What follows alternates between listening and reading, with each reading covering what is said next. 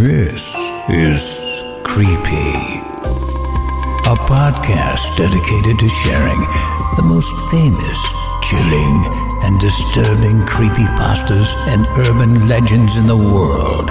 Whether these stories truly happened or are simply fabrications is for you to decide. These stories may contain graphic depictions of violence and explicit language. Listener discretion is advised. March 13th. It's amazing what a couple good meals and a little sleep can do for someone's attitude.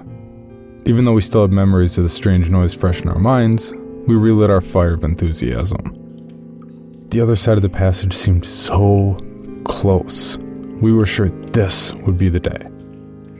We got to the cave and started to work our way down to the hole. Getting back into the darkness of the cave brought back the memories of the night before. The sight of the circle of rock illuminated by our headlamps, the smell of the dirt in the air, the sound we made as we crawl across rock.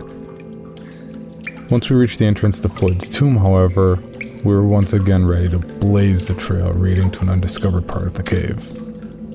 We immediately noted the presence of the breeze blowing out of the hole and the rumbling.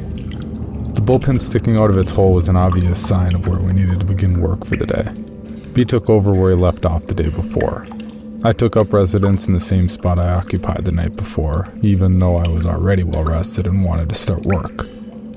B was making the hammer sing with each blow. After mere two or three minutes, he let out a cheer. He turned to reveal a handful of rock that used to be attached to the cave. He was breathing heavy but had a big smile on his face. So did I. For the time, the strange noise had been forgotten, and the vision of the success captured our attention.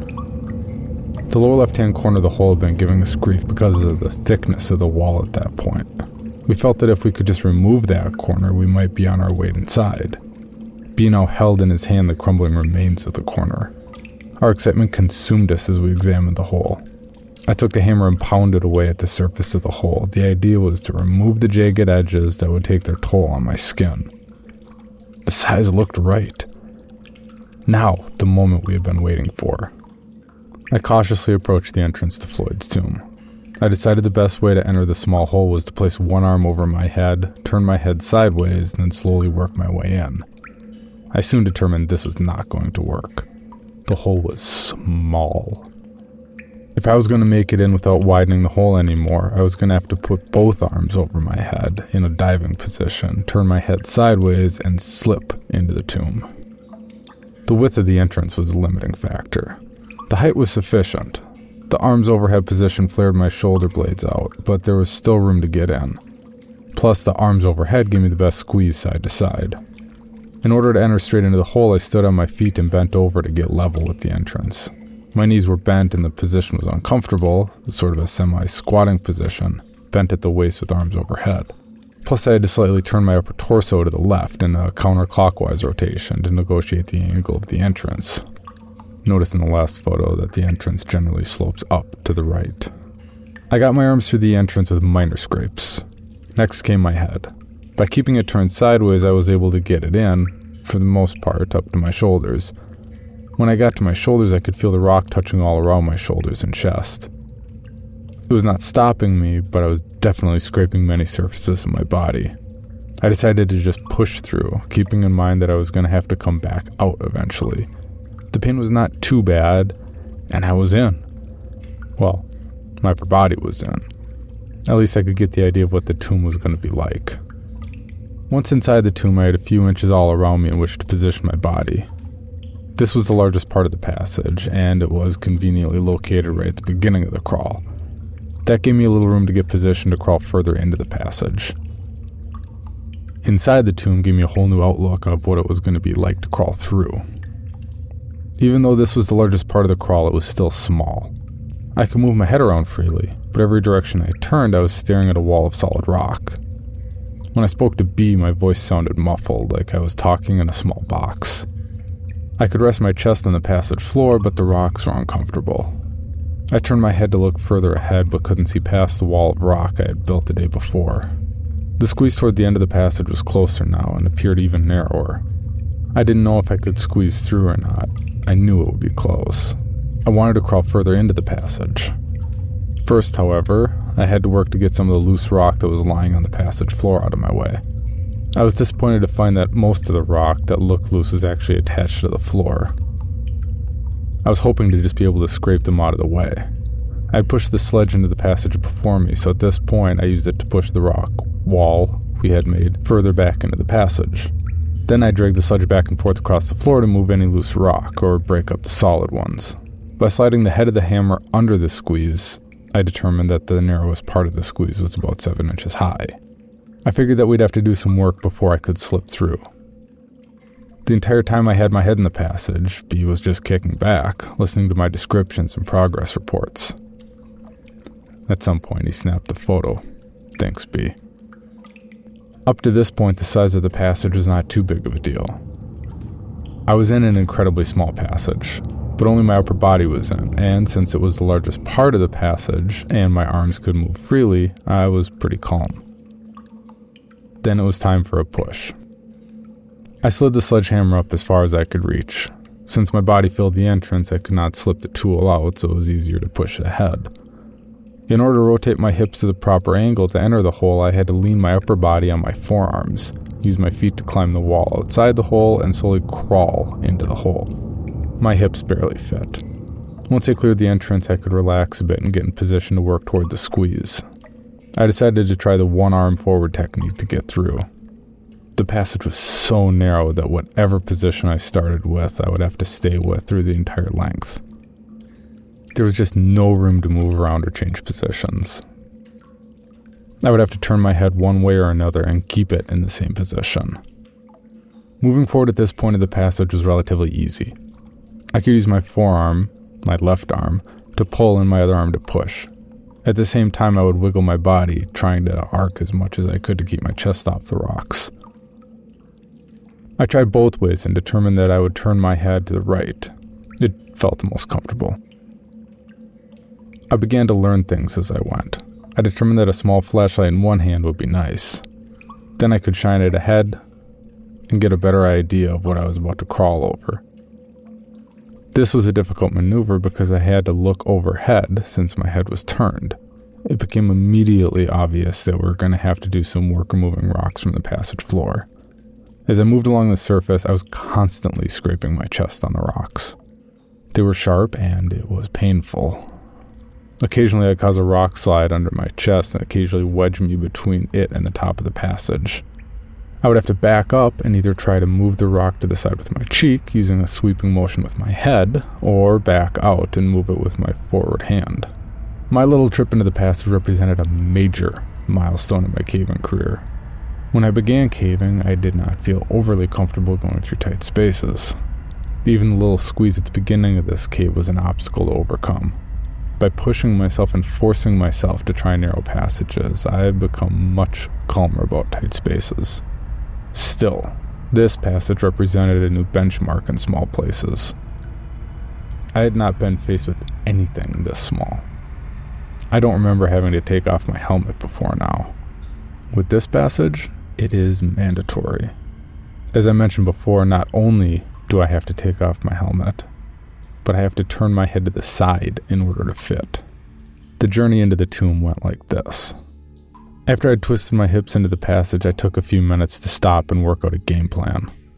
Most of the length of my legs was still outside the entrance, they were just dangling in the air. The tomb was still big enough to move my head around and even move my arms freely into position. It was larger than the rest of the passage, but not by much. It was like sticking your head into a box. Everywhere I looked, there were rocks, and not too far from my head. Any sound I made was muffled and dead. The narrowest part of the passage was about 10 feet in. At this point, I was about three and a half feet in.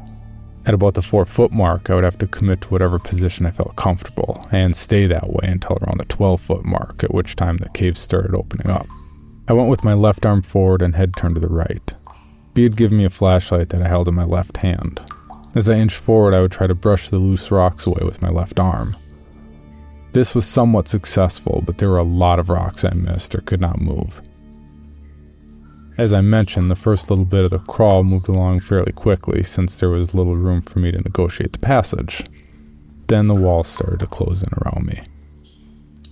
I had a few inches on each side of me, but the top of the crawl was getting very low. At about the seven foot mark, I could feel the top rubbing my back as I would arch. After another half foot, I couldn't arch anymore. I had to just push ahead with my toes and pull with my forearm. I decided it would be a good time to see if I could back out. I tried it and it was pretty easy. That gave me a lot more confidence. Still, I had B type webbing to my feet, just in case he had to pull me out. My neck was starting to get sore from being cranked to the side. My head was getting heavy, but to rest it, the only position I had was to lay it down on the broken rocks. It was painful, but I did it frequently. I was staring at the wall to my right. It was a mere four or five inches away from my face. Most of the time, I wasn't watching the wall. Either I had my eyes closed, which I sometimes do when I go through a tight spot, or the light wasn't shining in a direction that did me any good. It was very quiet in the tomb, other than my own breath. I was breathing heavy from the effort it took to move. Thankfully, the breeze was present and cooled me off. By lifting my head and carefully touching the ceiling from time to time, I could gauge the size of the passage that my body would soon pass through. Much like a cat using its whiskers to gauge an opening in a fence, at the seven and a half foot mark, I could tell things were about to get real tight. While lying in the darkness in a deep passage within a cave, one is in the unique position to ponder. A mountain literally resting on top of me, the entire earth laying below. One tiny movement of earth, and I would cease to exist. Or worse, I would recognize the fear shared by Floyd Collins as he lay there, trapped for days within the heart of Mother Earth, incapable of freeing himself from his earthen prison. Picture yourself in my position. Laying on your stomach, your left arm is extended over your head. Your right arm is at your side, having only a few inches in which to move. Your arms and hands are sore and bleeding from crawling and pulling yourself across broken rocks. Your entire body is resting on the rocks, your neck gets tired of holding your head off the rock, so you gently rest your cheek on the rock to rest. Once you start again, you have to push with your toes to scoot your body forward, sliding across the rock. After moving a few inches, you're breathing hard and have to rest. As you inhale, you can feel your back pressing hard against the top of the squeeze. It takes several minutes before you recover enough to press forward. The entire time you are lying there, you think of how you're going to get back out. And what if? Well, that's pretty much what I was going through at this point in the passage. When I reached the point where my back was rubbing and I could feel with my head the passage was not getting any bigger, I knew I was most likely not going to get through. Still, I decided to give it one more push. If I'd been in this position a year ago, I would have been in a state of panic. But not today. I was pretty pumped. I took a few minutes to rest, then I went for it. I exhaled completely all the air in my lungs, causing my chest to collapse enough to scoot forward a few inches. Because it takes so much effort to scoot, I only went a few inches before I had to stop and breathe. As I inhaled, my chest pressed hard against the floor and my back against the top. It took a little longer to get my breath back. Unbelievably, I did it again. Exhale, scoot, Rest. Again, only a few inches. Repeat. I took a few extra minutes to enjoy this position, pinned in this small passage. Uh, I could not believe how relaxed I was. I tried one more time to exhale and scoot. My back was rubbing too much to continue. Despite the failed effort, I was psyched. I took extra long minutes to lay there and recover from the effort. B had been encouraging me the entire time. It was fun to hear him cheer as he saw my shoes go deeper and deeper into the hole. Backing out was not too difficult, but it did take some work. I encountered the same obstacles as when I went in. After I wiggled my hips out of the hole, which took some time, I had trouble getting my shoulders out. Both arms were overhead at this point. My shirt was getting caught on the rocks and my shoulders were brushing the sharp rocks. After struggling to find a good position, I gave up and just pulled my upper body out. Scrape.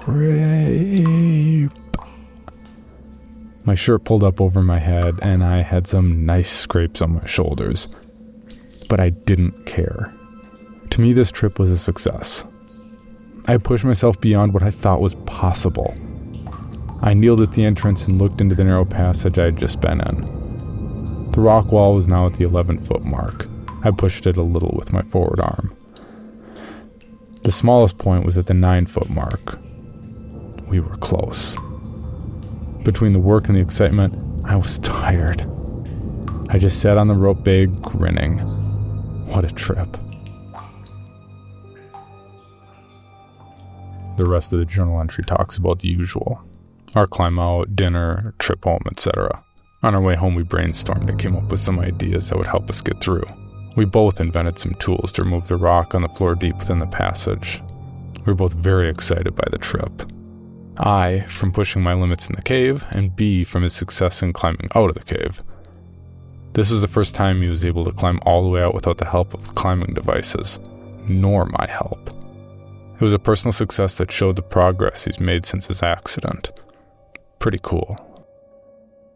I remained amazed that we could so easily forget that terrifying moment we experienced just the day before. All had been forgotten, with the strange noise being blamed in our minds on some rational, harmless explanation. For more information, including pictures and videos of the stories told on this podcast, or to suggest stories for future episodes, please visit us at CreepyPod on Twitter, Instagram, and Facebook, or email us at creepypod at gmail.com. All stories told on this podcast can be found at creepypastawikia.com and are protected by a Creative Commons license. Some rights reserved unless otherwise stated.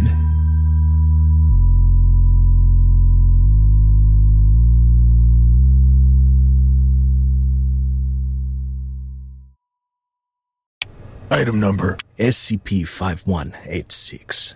SCP 7160. SCP 7533. Object Class Euclid. Keter Safe.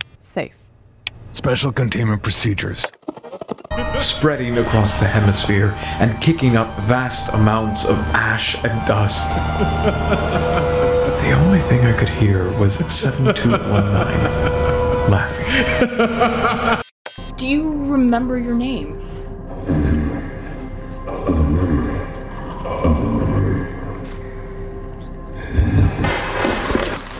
Heartland Counseling. Appointment update. I feel them again. Heartland Counseling. Appointment update. They're in my ears! Heartland Counseling. Appointment update. Nobody understands! SCP Archives is a weekly fiction podcast. Each episode, we dive into the strange, the unknown, and the. Find us on Apple Podcasts, Spotify, or at scparchives.com.